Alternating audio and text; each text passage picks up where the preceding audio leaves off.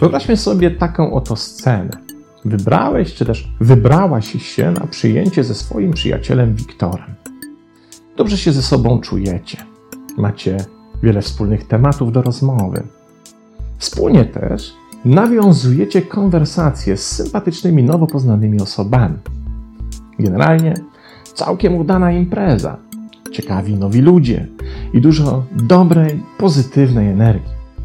Nagle słyszysz dzwonek do drzwi, a ponieważ akurat tak się złożyło, że znajdujesz się najbliżej, gospodarz imprezy prosi cię o wpuszczenie kolejnych gości.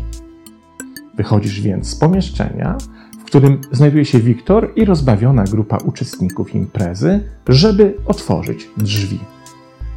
Kiedy ogarniasz sytuację, a nowi goście ruszają po drinki, ty wracasz na swoje miejsce i kiedy jesteś w drzwiach, słyszysz, jak ktoś z zebranych pyta Wiktora, skąd i jak długo się znacie.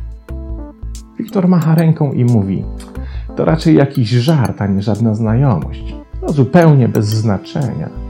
Przyszedłem tutaj, żeby poznać kogoś naprawdę fajnego.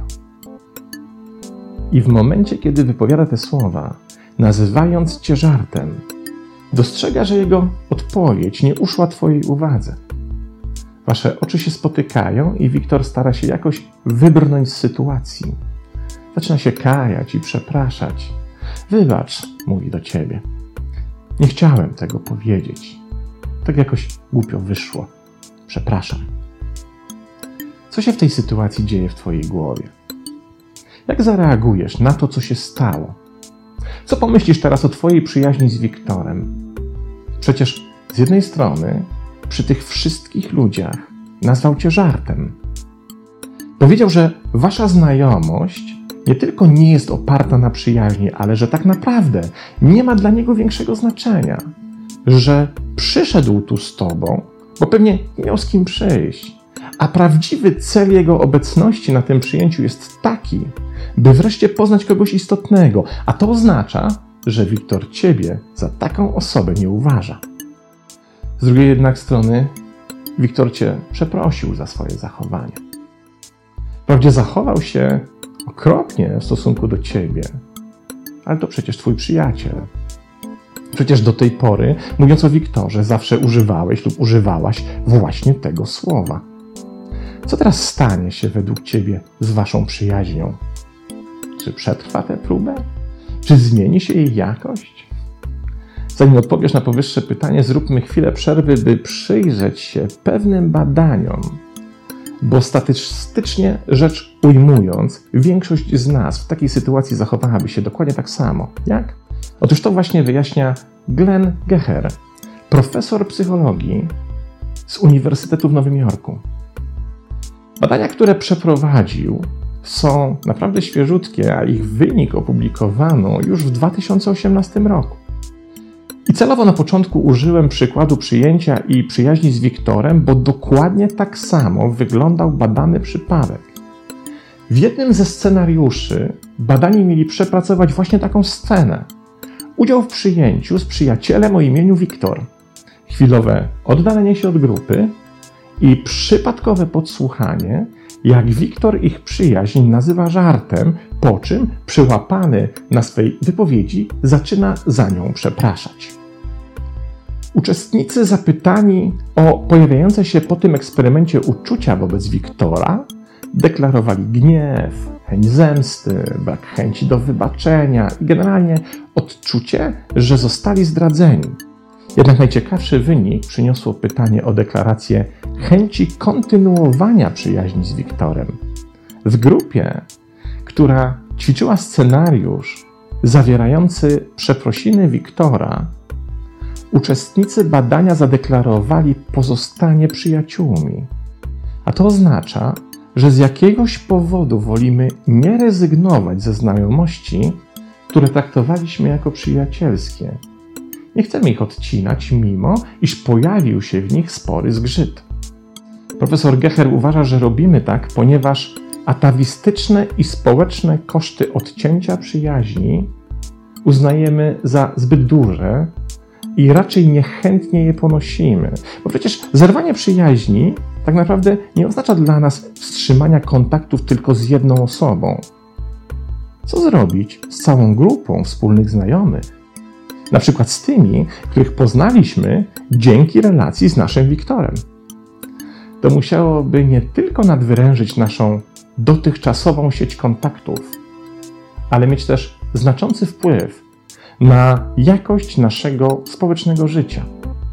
Jeśli zerwiemy znajomość z jednym dotychczasowym przyjacielem, a potem przytrafi nam się zerwanie znajomości z kolejnym, to według nas w społecznym, towarzyskim postrzeganiu zaczynamy wychodzić na kogoś, kto ma problem z budowaniem relacji.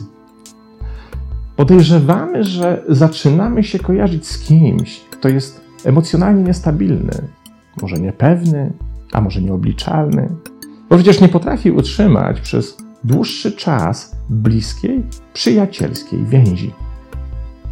Ludzie zaś nie muszą znać prawdziwych przesłanek. Przecież nie byli świadkami zdrady Wiktora, więc dorobią sobie własną ideologię do tego, by wytłumaczyć sobie nasze zachowanie, prawda? Ale na powyższych społeczno-towarzyskich uwarunkowaniach takiej decyzji nie koniec. Dochodzi jeszcze atawistyczny strach o utratę przynależności do własnej społecznej sieci, która przed erą social media, czyli dla naszych przodków, sięgała maksymalnie 150 osób.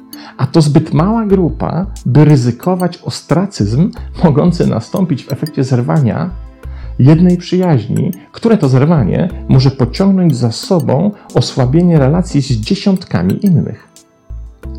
Co zatem robimy w takiej sytuacji i co zadeklarowała większość uczestników tego trochę jednak, przyznacie, przerażającego badania? Otóż większość z nas najprawdopodobniej w relacjach oficjalnych będzie robiła dobrą minę do złej gry, nie pozbywając się kontaktów z kimś, kto nas zdradził czy zawiódł, ale jednocześnie zepchniemy taką osobę do naszej wewnętrznej, tylko nam wiadomej kategorii przyjacielo-wrogów. Na zewnątrz wszystko będzie wyglądało jak dawniej, jednak w środku będziemy zawsze już traktować Wiktora jak cichego wroga, a nasze uczucia wobec niego podzielimy na te oficjalne, zaświadczające o kontynuowaniu relacji i nieoficjalne, pełne zdystansowanej niechęci, a na pewno już nie tak gorące jak kiedyś. Profesor Gecher używa tutaj nawet specjalnego terminu określającego ten nowy rodzaj pseudoprzyjaźni, frenemy, który to termin z jednej strony jest oksymoronem powstałym z połączenia dwóch słów przyjaciel, friend oraz wróg, enemy a z drugiej strony oznacza osobę, z którą pozostaje się w przyjaźni, mimo iż tak naprawdę odczuwamy do niej sporą niechęć. Czy taka sytuacja, takie rozwiązanie, które znaleźliśmy po akcji z Wiktorem, załatwia problem? Mimo iż stosujemy je powszechnie, jest dla nas wyjątkowo destruktywne, ponieważ wraz z nim zaczynamy budować w sobie przekonanie, że prawdziwa przyjaźń najprawdopodobniej nie istnieje. A większość naszych relacji prędzej czy później może okazać się równie wątpliwych. Tracimy nie tylko wiarę w ludzi i czujemy się coraz bardziej osamotnieni, ale też miast tworzyć zdrowe i zharmonizowane relacje, zaczynamy brnąć coraz to głębiej w świat relacyjnych pozorów, podchodów, lęku przed kolejną zdradą, nieufności i wycofania. A cały ten mechanizm fundujemy sobie wyłącznie dlatego, że posiłkujemy się pewną iluzją i błędem, na które w toku naszego rozumowania nie zwróciliśmy najmniejszej uwagi. Rachunek straty, który czynimy we własnej głowie, obawiając się, że zakończenie relacji ze zdrajcą narazi nas na zmniejszenie naszej sieci kontaktów i innych znajomości, przesłania nam trzeźwy i zdystansowany obraz rzeczywistości. Przecież jeśli nasze sieci społecznych, towarzyskich kontaktów są wyłącznie zależne od jednej osoby, to oznacza, że je przeceniamy. Rzeczywistości są niewiele warte, bo prawdziwe, wartościowe kontakty nigdy nie są pośrednie. Są bezpośrednie, zależne od nas samych, a nie od tego, czy z kimś się znamy, czy też nie. Jeśli tak, jest, to nie warto ich kontynuować, bo mamią nas jedynie iluzją relacji, a nie prawdziwymi relacjami. Poza tym istnieje kolejny faktor, który umyka naszemu urażonemu zdradą rozumowaniu. Otóż jeśli Wiktor zachował się w taki sposób w stosunku do nas, to istnieje przecież olbrzymie prawdopodobieństwo, że zachowa się tak też w stosunku do innych kolejnych osób. Bo w jego typie osobowości zawsze znajdzie się miejsce na motywację gradacyjną, zgodnie z którą znajomość z jednymi będzie przedkładał nad znajomość z innymi. To typ, który przyjaźni się wtedy, jeśli ta przyjaźń mu się z jakiegoś powodu opłaca. Na przyjęcie z Tobą wybrał się nie dlatego, że ceni Twoje towarzystwo, ale że dzięki niemu chciał uzyskać dostęp do kolejnych, dużo bardziej dla niego znaczących znajomości. Jeśli zrobił tak z Tobą, to zrobił tak jeszcze wielokrotnie, a to oznacza, że prędzej czy później ludzie się zorientują co do jego rzeczywistej wartości. Zatem zakończenie relacji z kimś takim wcale nie oznacza towarzyskiego ostracyzmu, wręcz odwrotnie. W ten sposób zdobywasz towarzyskie punkty w grze. A jedyny problem polega na tym, że gratyfikacja za ich zdobycie jest odroczona w czasie. Prędzej czy później przekonasz się, że Twoja decyzja o zerwaniu takiej znajomości była słuszna. Bo jak mówi pewna stara zasada, jeśli pożyczyłeś komuś pieniądze i nigdy potem go nie widziałeś, to rozważ, czy nie było warto. Pozdrawiam.